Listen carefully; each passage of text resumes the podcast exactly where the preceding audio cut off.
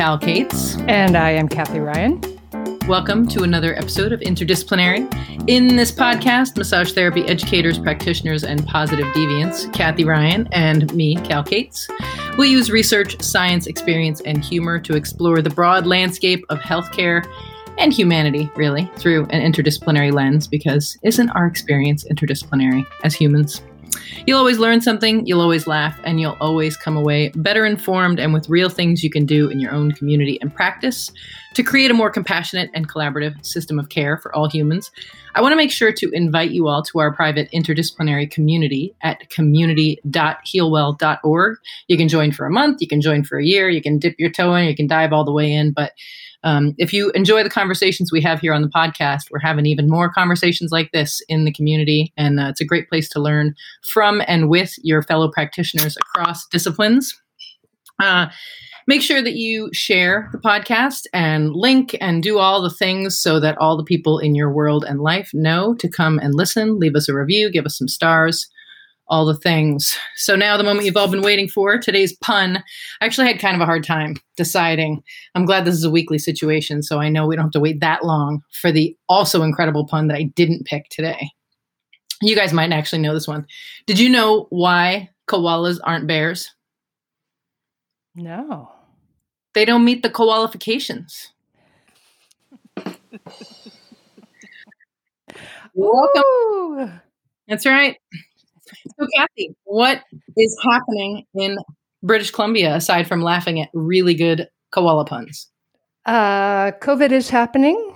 It's still happening. Um, vaccine rollout has had some issues here in Canada.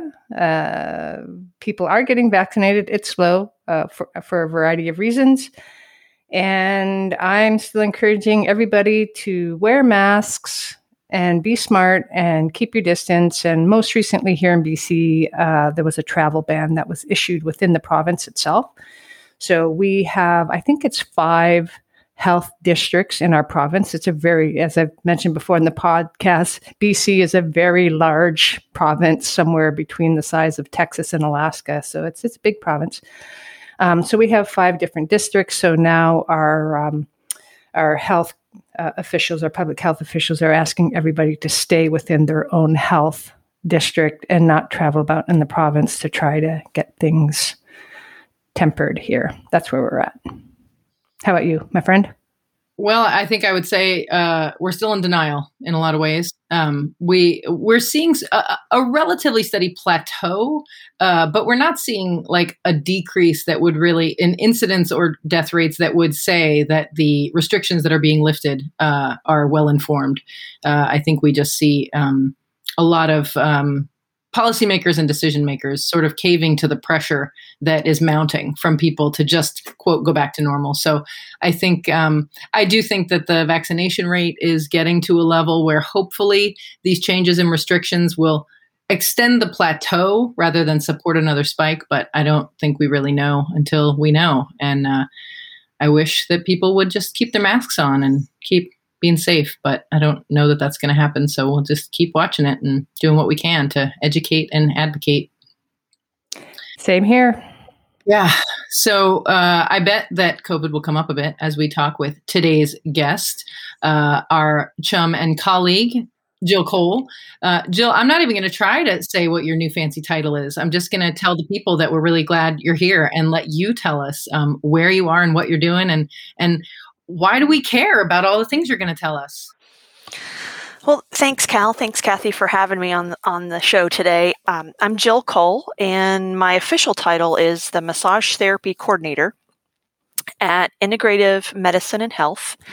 Uh, it's a part of University of Kentucky Healthcare, and we're located in, in the Markey Cancer Center. Um, but our goal is to be able to provide integrated medicine services throughout the enterprise. And we're getting there slowly but surely.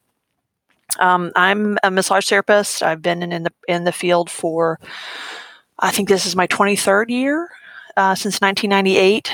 Um, so I'm just I'm just really stoked to be here. I have a background in massage education and research. I have a master's in higher education leadership, and yeah, I um, uh, viewers can't see me, but I, I'm actually have my mask on talking about COVID. I'm actually in the hospital in the clinic today. And, um, you know, I think it's one of the things while you, uh, one of the things that just came up while you all were talking is I've, I've been getting hit with a lot of questions from other massage therapists now that we're all, you know, can you know, if if I'm vaccinated and my client's vaccinated, I'm think I think we can take our masks off in the treatment room. I think it's perfectly fine to, you know, to to move forward. in in, in Kentucky, particularly, uh, the governor we have a mandate which uh, supports boosts our efforts that we we remain masked and have eye covering and um, in the hospital we're, we're masked eye covered gloves uh, you know anyway, the only thing, the two things that are uh, evident during COVID that weren't pre-COVID really are the masks and the eye covering, all time. Yeah. You know, so um, which I'm very grateful for as well. Uh, I'm I'm I get off easy because I have infectious disease kind of at my fingertips. If I have any questions, we just call infectious disease part of the hospital, you know, and, and they have been just our allies. Uh, we were shut down just for a, a short time um, last year.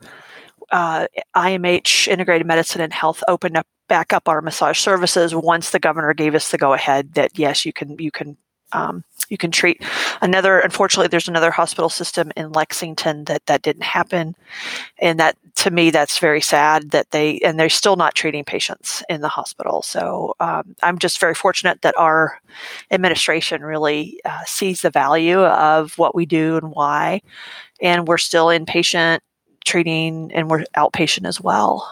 So so yeah it's a little bit about me Yeah, that's awesome. So you guys, so the integrated medicine health program, it, it sounds like you are everywhere on the hospital campus. You're inpatient, outpatient. Um, tell us all the environments where therapists are working and how many. Like, what's the shape of the program? How many massage therapists? What other disciplines are are all together there?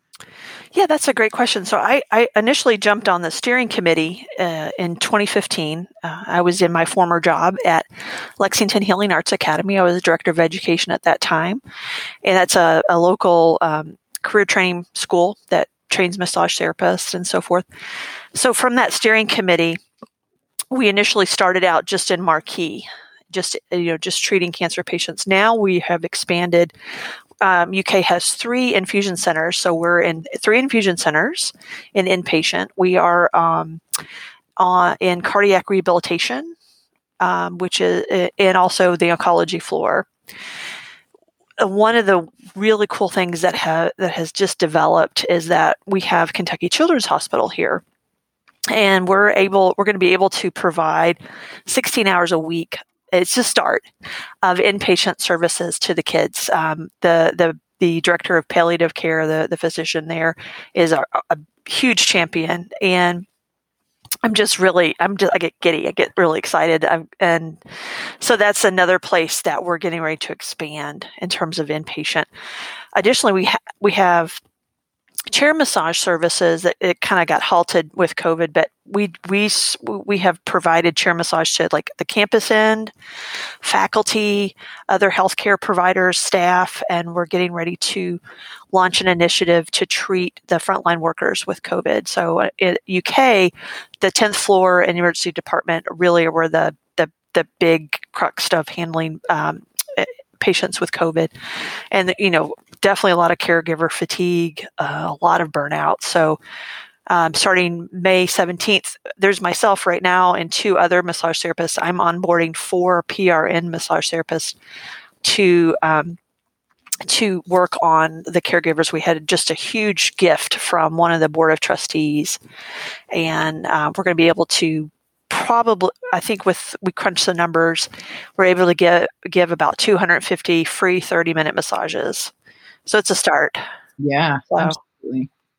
Yeah and additionally we have we've got a uh, acupuncturist on staff. Right now the uk hmo covers that.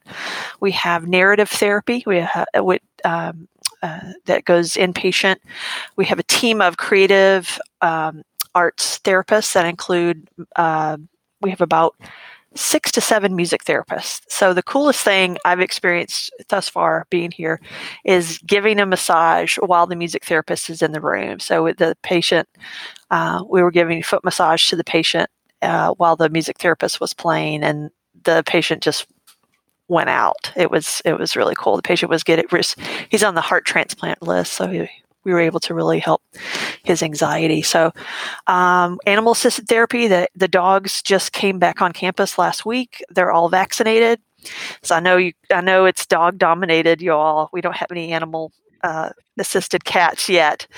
so I think that's a good choice. Yeah, yeah, for sure, for sure. So so that that's that's going on, which is was really exciting. Um, We've also been able to do telemed throughout throughout this with guided meditation, self guided massage, um, yoga, um, uh, self guided um, some lymph drainage and so forth. So we've been really trying to kind of broaden kind of what we do and how we reach people. Jill, correct me if I'm wrong, but I think I have seen research out of the University of Kentucky around massage therapy. Is that correct? I think I've seen like posters at conferences and and so forth. Are you are you directly involved in any of that? Um, I am involved in some. And Kathy, that's a great question because before massage became a part of our application at UK. Initially, they were a part of research. Massage therapy was a part of research. We have a long partnership with different providers in doing research. There was a, a pretty extensive low back pain study that came out of UK. Niki Munk um, is a graduate of University of Kentucky. She got her PhD here in um, pe- um, gerontology and so I'm I'm actually I have an alignment with the College of Rehabilitative Science in the College of Health Science, and um, in terms of a, a, couple of research projects that are going on, and and yeah, I'm I'm super excited. We've got some champions over there. I'm going to be starting a post baccalaureate class. Lord help me, in the fall, um, and uh, which would hopefully kind of uh, help me to get through to my PhD. So I'm, I'm, looking at a PhD in rehabilitative science with this focus on massage. So I don't know. I will. We'll see. well, you you definitely have a, a, good friend in, in Niki Munk along that path. So absolutely, absolutely, for sure, for sure. Um, it's interesting, Kathy. You asked about research, and I was curious when you said that you were going to be able to provide all of these massages for caregivers um, and for you know frontline providers. Are you planning to collect any uh, basic data about that? I feel like this is a place that we have tried to crack into for years, and that COVID has sort of finally helped administrators see that providers need this as much as patients need it. But I feel like once sort of COVID dies down, everybody's going to go, that's fine. We don't need this anymore. And I wonder, um, you know, whenever we have those opportunities, what can we measure to show like this is just a thing that should keep happening? Right, right. So that's a great question because what's been on my mind is the caregiver fatigue, and there's there's yeah. there's been so much um, uh, energy and movement around caregiver fatigue, and and where what goes. What I'm really interested in is coming from a perspective. I gave a talk to a group of doctors a couple of weeks ago, and, and the data that I gathered around self care, it talked about how it, it is uh, also an issue of, of ethics. Because if I'm not taking care of myself, my my ability to do my job, my competency in my um, in my best practices are compromised. Yeah. And I think that, you know, from my perspective, I'm really, that's really an area of interest for me in particular of how can I best serve my clients? And if, if I am not 100% or if I'm not if I'm burnt out, so to speak, you know that that that term burned out. Yeah. So looking at you know what where I'm interested in doing is looking at you know what can we do to help our competencies. If we come from that perspective, help help our ability to do our job, mm-hmm. and that it becomes an ethical issue, and therein it becomes our responsibility to take care of ourselves just as much as it does to take care of the patient. And so the, the two are core, they're, they're, they're not mutually exclusive. Yeah. And so, you know, I think that we have a, an, you're right, Cal. we, There's a, an interesting moment that we can really say to to administration uh, to other providers around us this is important and we need this and I, I feel like that is a huge area of interest for me and I don't know how it's going to look collecting data. Yeah. When we start, we're, we're supposed to go live May 17th. Mm-hmm. So um, I don't know how that's going to look. Um, but I, I, think it's an important question to ask. And it's an ethical question. It becomes a huge ethical co- consideration for all of us. You know, you think about us in massage therapy, we've known this for a long time. Right. Because we're, we come from a, a education that's more embodied and holistic but you know we go through life not just with our heads with our whole self. Yeah.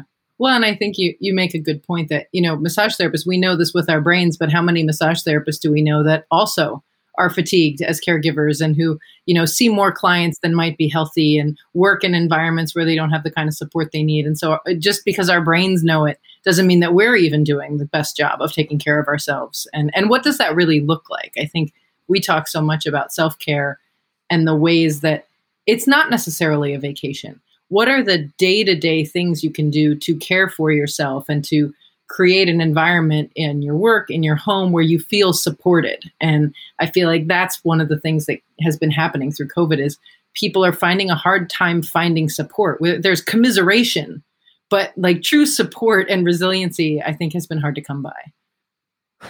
Definitely. I, I totally agree. I to, and I look at my, you know, from my personal perspective, I look at myself and I notice just, you know, my energy level. That's where I really have noticed a, a, a decrease.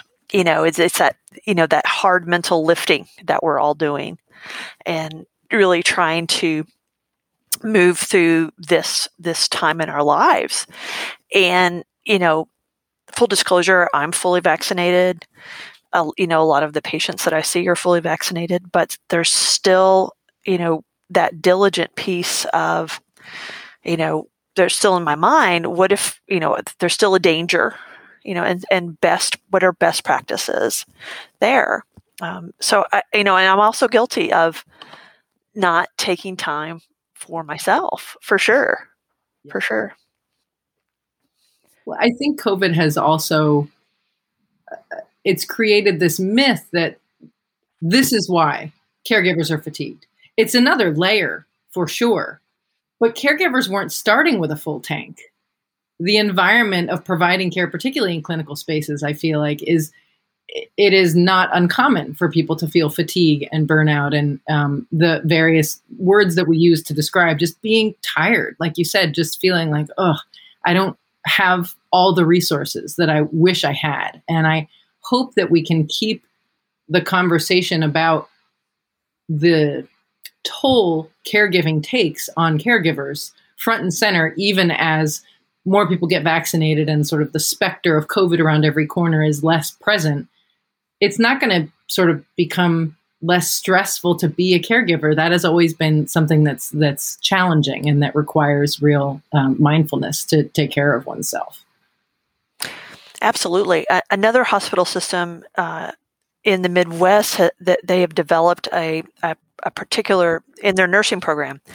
Uh, I'm kind of paraphrasing, but it's an essentially a, a self care competency checklist, and they they start like the integration uh, during the, the nursing program.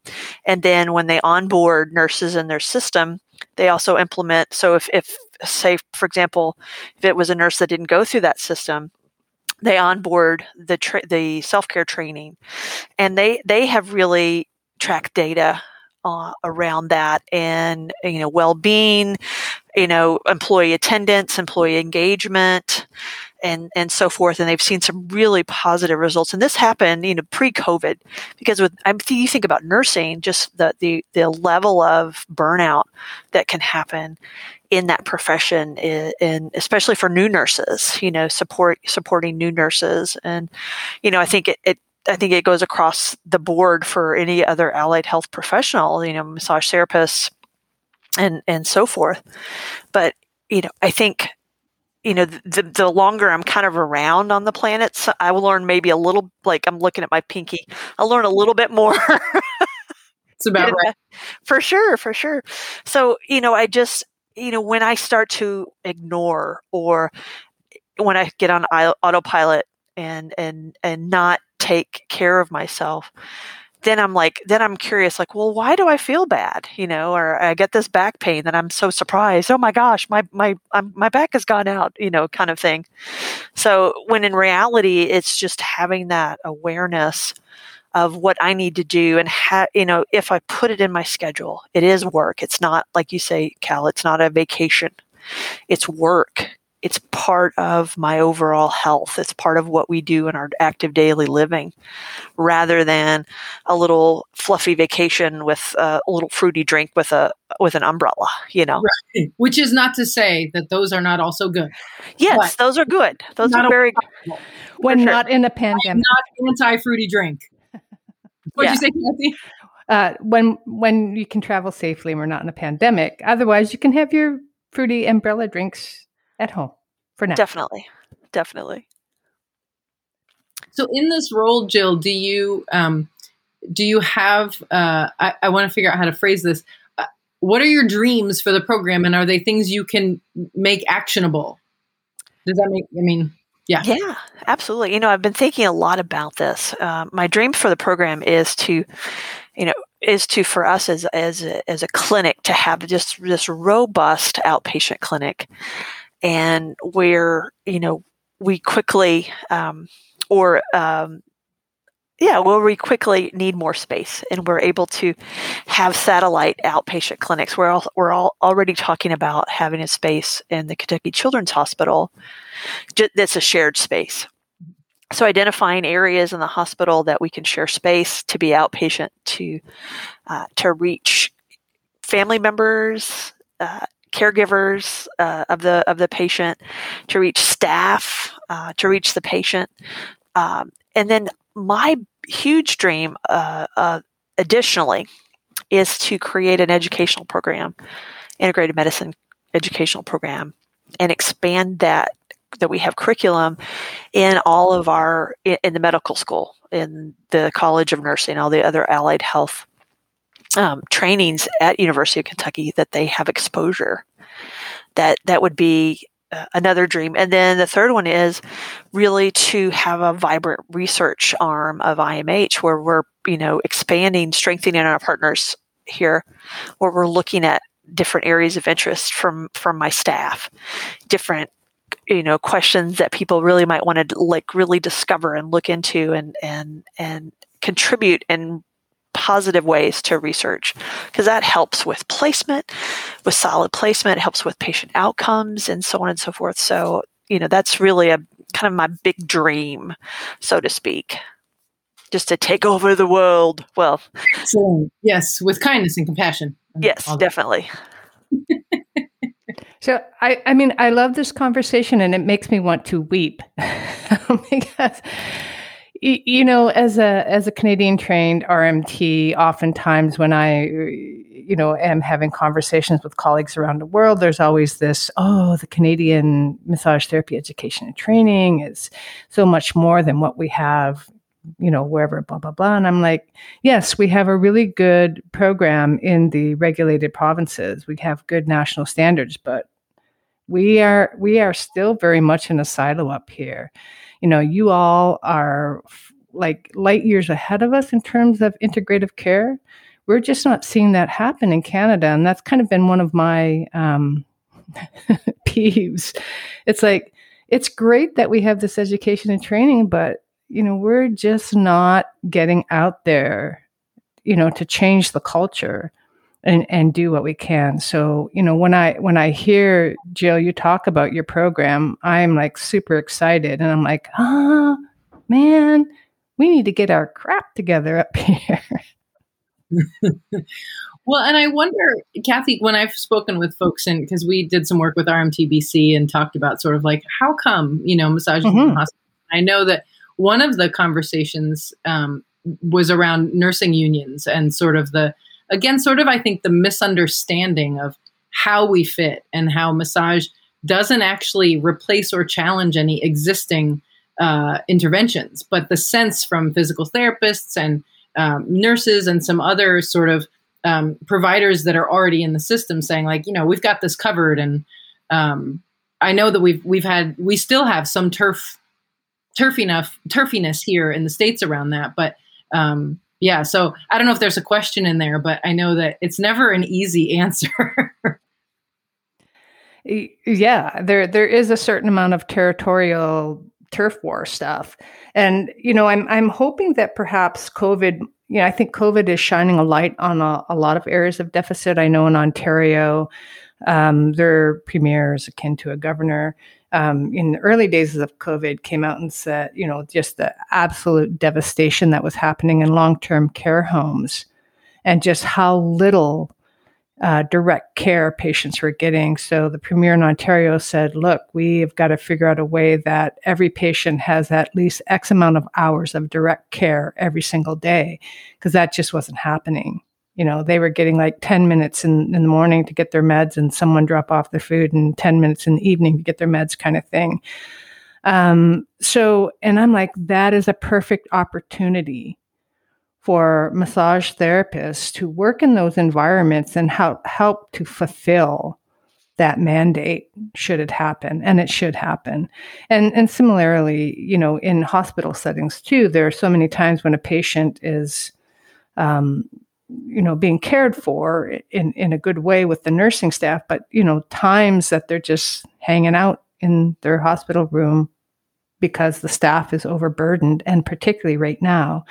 Um, so it would really help ease some of the burden on some of the other staff, so that they can focus focus on, you know, what the, what they need to do, and then RMTs can help to fill some of those gaps.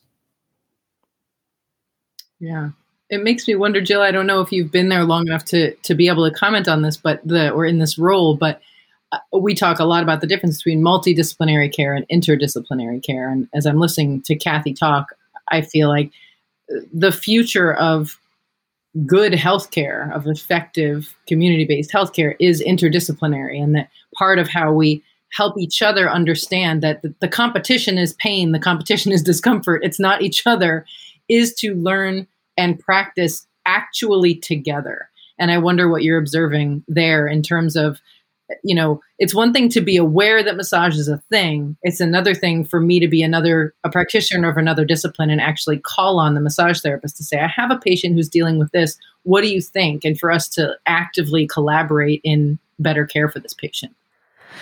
You know, that's a, that's a great question. I, I definitely think that that is um, the stage is set here at UK for that, and it's starting to happen um, you know what I've noticed, you know, I, have been brought in. I, am I'm, I'm starting to kind of set in on some different committees around um, non-pharm with adults, you know, and with um, with pediatrics and some different committees there. And one of the things that myself and my boss talk about is how can we really how can we broaden and and and get our message out to other providers within you know, within the healthcare system that you know and i think i think it is coming. Um, you know it, it is you're right it's it's not you know this big competition. You know one of the things that i really am, am trying to do right now is reach out to to our partners in, in physical therapy and occupational therapy and really you know talk to them especially the lymphedema specialist you know really talk to them about what they're doing and what we can what we how we can partner together to treat to treat the patient. You know and then the whole uh, one of the things that i have been thinking about lately is i'm actually developing a presentation right now for uh, providers uh, for family members or patients and also you know for um, their loved ones as well is like considerations what are some considerations for oncology massage because you know, educating the oncologist to say, you know, I, I had a referral for a patient who had um, a double mastectomy, and uh, she has a lot of, of just tension sometimes and pain where um, she had her her implants put in, and so just you know that you know that whole pressure. You, know, you could you can do a whole series about pressure adjustments and why. So it's education. You know, it's it's like what what we what can we do for your patient? And I I, I feel like uh, we're actually getting ready to launch a new uh, EMR June 5th. Oh, we're going we're we're we're transitioning to Epic. So right now we have a different one for outpatient, a different one for inpatient, a different one for scheduling. And my brain is like, "Whoa." And and so that is going to make it so much easier to just call for a consult for massage or any of our integrated medicine services. Right now it's it's a little wonky, but uh, the future of medicine is is I feel like that is a huge part of the future of medicine is that it's interdisciplinary. It's not just it's not you don't just compartmentalize a person in their specialties. You have to think about how is this disease process affecting them as a whole, right? And so I, I just I think it's huge. I think it's huge. And you and we miss so much when we don't include the whole self. We miss so much of what if, you know, this person had an opportunity to write out what happened to them, what they're feeling. What if they had an opportunity to listen to some music uh, when they're experiencing pain, when they're experiencing anxiety? You know, what the what ifs, you know, what if they had that healthy touch? while they're getting you know their first chemotherapy or their or while that child is in the sedation unit you know what if we're working on the kid that's getting sedation for the first time you know or for the t- 10th time you know so it's just those kinds of things and and i think i'm just very lucky and grateful that this is happening now you know it I go back. I, I went to the Boulder College of Massage Therapy. I graduated in 1998. And we were actually, I had an internship at Boulder Community Hospital, and I was working on patients' bedside. This was this was a, quite a few years ago, and that really connected, started a spark in me. And when I moved back to Lexington in the late '90s, early 2000s, because uh, I'm from here, uh, I, I tried. You know, I kind of have been trying over the years, and it just wasn't time then. And I'm just yeah just really cool to see the see the champions that we have now. But there, there's still a lot of work to do. Still lots of work to do. Definitely. So, Jill, as you were talking about how things are emerging and, and how exciting it is that this is happening now, uh, I wonder about how we, you know, part of creating interdisciplinary care is being advocates in our own right and really actively pursuing and creating interdisciplinary care. And we see a lot of massage therapists in our training programs and even sort of newer folks that we hire tend to be uh, unproductively deferential to other disciplines in a way that doesn't create an interdisciplinary environment. And when you're looking at when we're training therapists, what we train them in has very little to do with their hands uh, and helping them understand that you may be an excellent practitioner of the manual therapy and to bring a value added contribution in this environment, there are lots of other things that you need to understand and be able to do. And I wonder how do you how do you cultivate that in therapists in your program? What do you look for when you're hiring people? How did you get where you are? Right. This is another great question. And my first response, and I'll explain myself, is don't yourself. Yeah, my first response is don't ask permission. And what I mean is that don't ask permission for you to do your job as a massage therapist. We are licensed, we are well trained, we, we have, we go through our own uh, education to to become licensed. If you take it a step further, um, we can also become board certified. That's a big C. You know, that's a, that is a process that brings uh, what we do even to a different level of perhaps recognition, so on and so forth. So, my first thing is don't ask permission. We have value. And this is something that I've struggled with. You know, if, if I'm being quite honest, you know, I, I have struggled with, uh, you know, and I, I've and I think it's something that we all need to, if we do struggle with it, and examine. You know, first is to examine where we may have um, uh, you know vulnerability or insecurities in what we do you know our worth You know, we are, you know, I would say don't ask permission. We are worth what we're doing. Mm-hmm. We bring a value, and this is why and I, I, think I feel like I've been driven. I've been, I, have had a lot of different experiences with the field of massage therapy over the years. Some have been incredibly, incredibly positive. Some have been incredibly, incredibly negative. Um, but uh, you know, once you make that commitment and you dive in and you're there, you know, you, you, it, for me, I, I feel like it's I just have always felt that push and that call, maybe not in that order, of, you know, get my hands on somebody. I was 22, I think, when I first had a massage. And the physiological and emotional experience that I felt was so profound that it's still with me today at 47. And I hope that I have been able to if it if it's Eh, that I've been able to facilitate that if if that is there for that other client or patient. I've been able to to meet that patient where they are. To me, I feel strongly that we need a seat at the table in interdis- interdisciplinary healthcare. I feel strongly that we fit in with patient care and patient health outcomes and that we can we are and we will continue to make a positive difference. But i just uh, when we're working with other healthcare professionals we don't need to ask permission for what we do. We know what we do.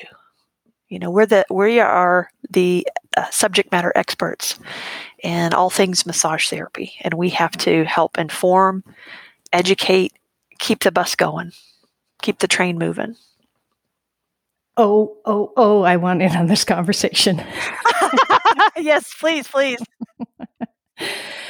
you know, um, and this just came up recently because I presented at a couple of conferences on the weekend. People asking about how do I get certified in, let's say, scar tissue work, because that's one, one of the, the things that I chat on about as a massage therapist and i'm like don't look to me for that. You know and and you know kind of touches in on cal what what you were talking about too in that you know i think one of our gaps in massage therapy is some kind of standardized process for advanced uh, clinical practice. So we don't often work here in Canada. We don't work within an institution that will provide that kind of education and training for us. And I think there are various organiz- organizations like Healwell who've done a really great job of creating coursework that helps exactly, you know, get people there. Um, what I would like to see is something really standardized. And while I was having this conversation with someone, they're like, "Oh, what techniques would you include in that?" And I said, zero, zip, none, no techniques. a technique is is not an advanced clinical practice. Um, understanding the intricacy and the complexities of certain um, aspects of what a patient is going through, that is advanced clinical practice.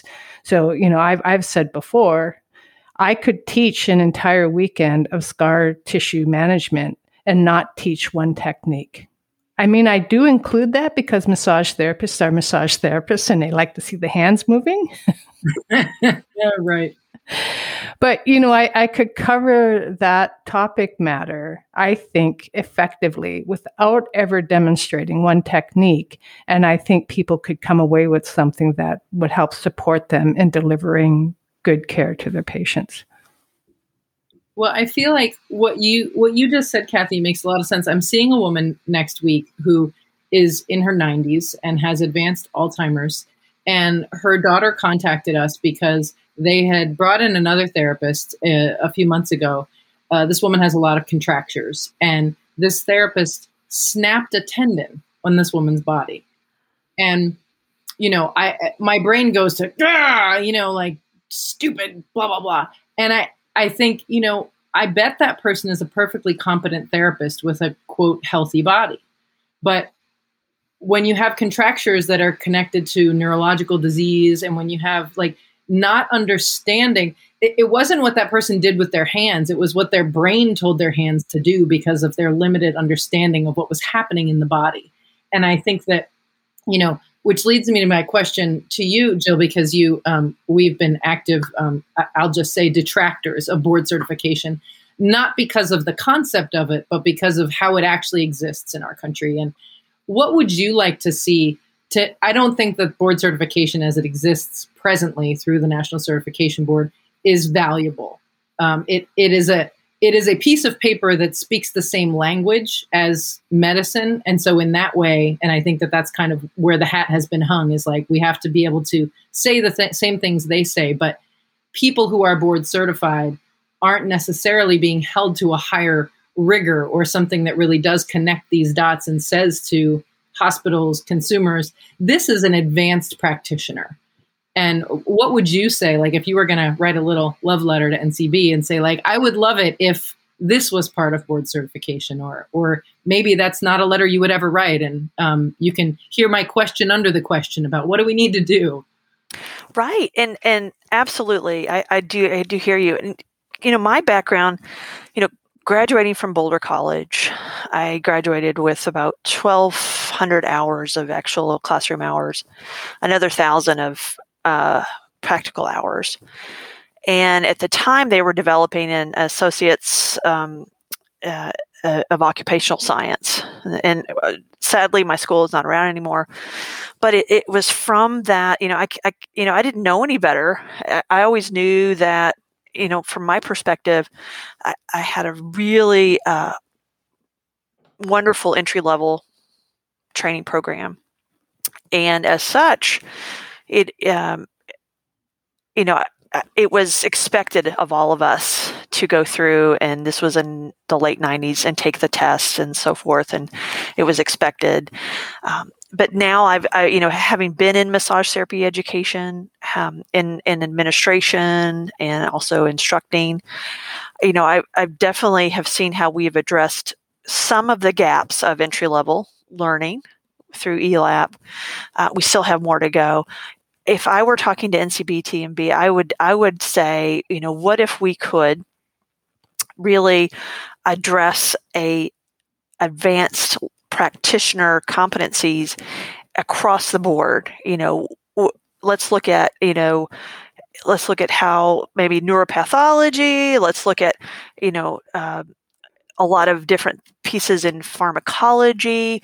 And i think i think really just how can we look at that? And i'm coming from that Boulder perspective of yeah. Kind of had it set the stage for me.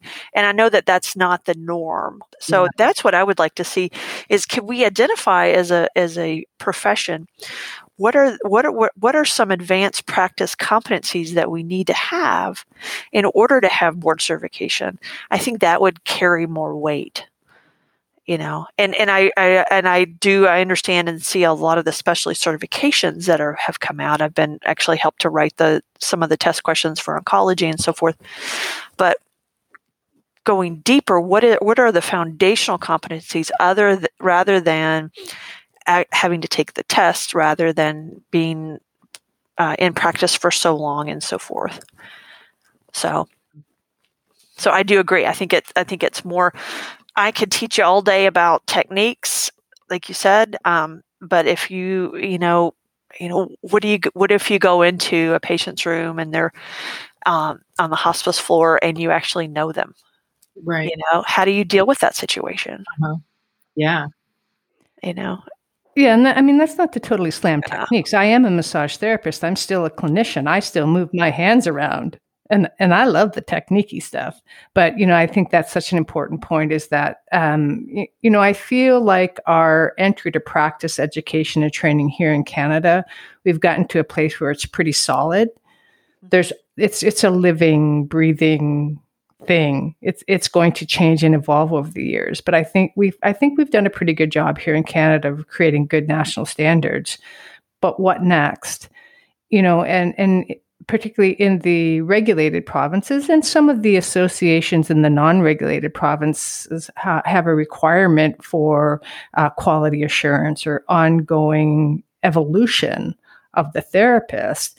And there's some tools that the regulators use to kind of you know, ensure, you know, the CE thing is part of some of the regulators' quality assurance packages. Some of them just says you do have to do this, but we're not accrediting certain courses or we're not telling you how many hours. You just have to do this. It goes in your portfolio and we're going to check your portfolio from time to time. But what I would like to see is that next step of having actual uh, competency standards around advanced care for these very complex issues like neurological, like oncology, like post-surgical, like mental health. You know, there's a there's a number of these issues that are written right into our um, what's called our interjurisdictional competency document, which is the the framework for the national standards here in Canada. So it has these complex care areas identified um, so it, it's already expected of us, but we have no actual framework for that or standardization for training for that. So that's something that I am presently poking the bear. Um, I'm hoping we'll see some forward movement. I was speaking with a colleague and I said, I'm hoping this is my legacy piece as a massage therapist. Um, so y- y'all might get emails from me. just warning you. Because I think it, yeah. I think it would be great to see it as an international thing, you know, essentially, and not just a Canadian thing. Um, so I would like to hear voices from other places, really knowledgeable, um, fabulous people like yourselves uh, have some input on this. Definitely, I, I, think for in order for us to uh, survive as a profession, we have to think about how can we evolve. You know you, we had such a boom of of massage therapy training you know 15 20 years ago even 10 years ago.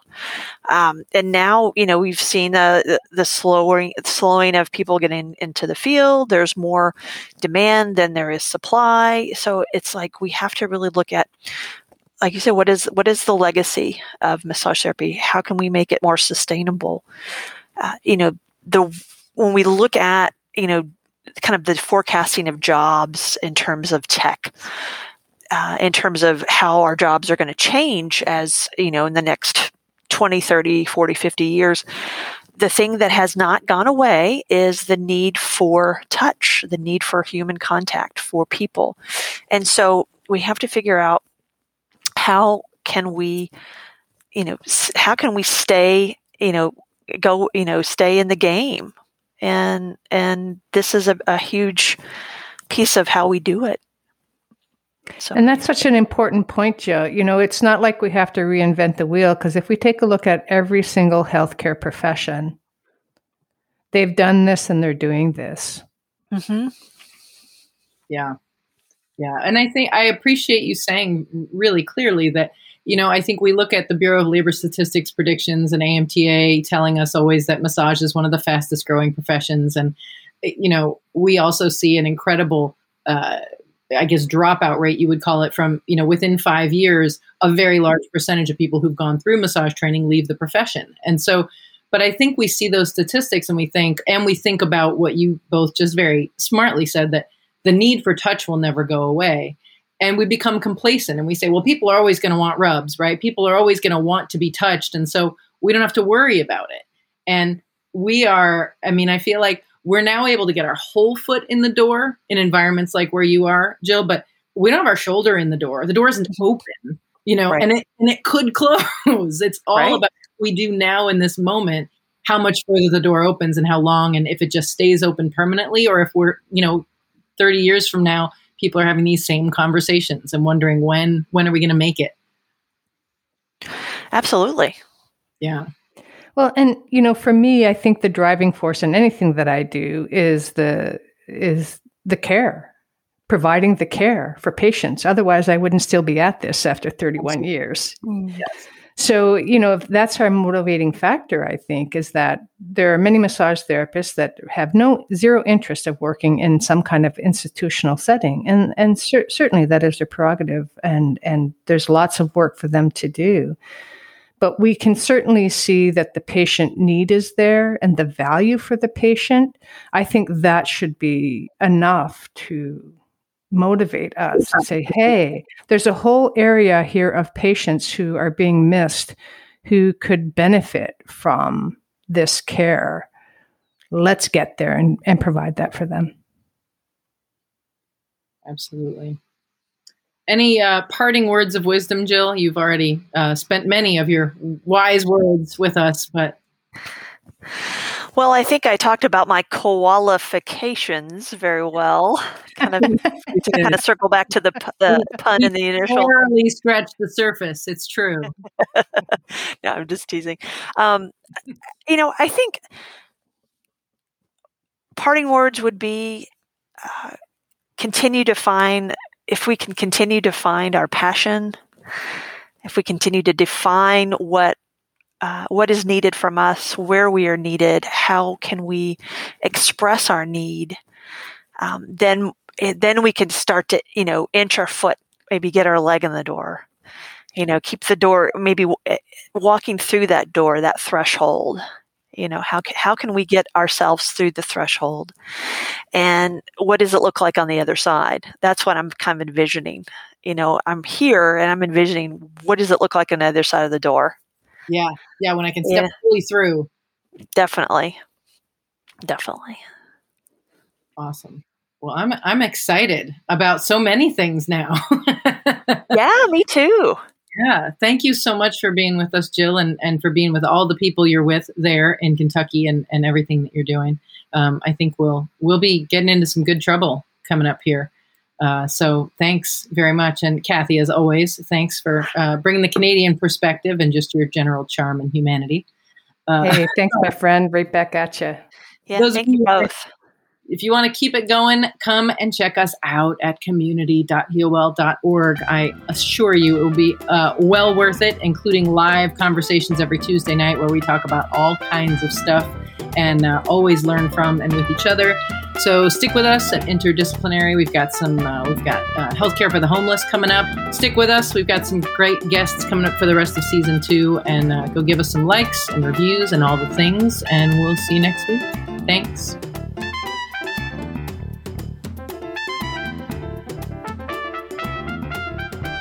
Interdisciplinary is produced by Healwell. Our theme music is by Harry Pickens. You can send us feedback at info at healwell.org. That's info at healwell.org. New episodes will be posted weekly via Apple Podcasts, Spotify, and our Facebook page. Thank you.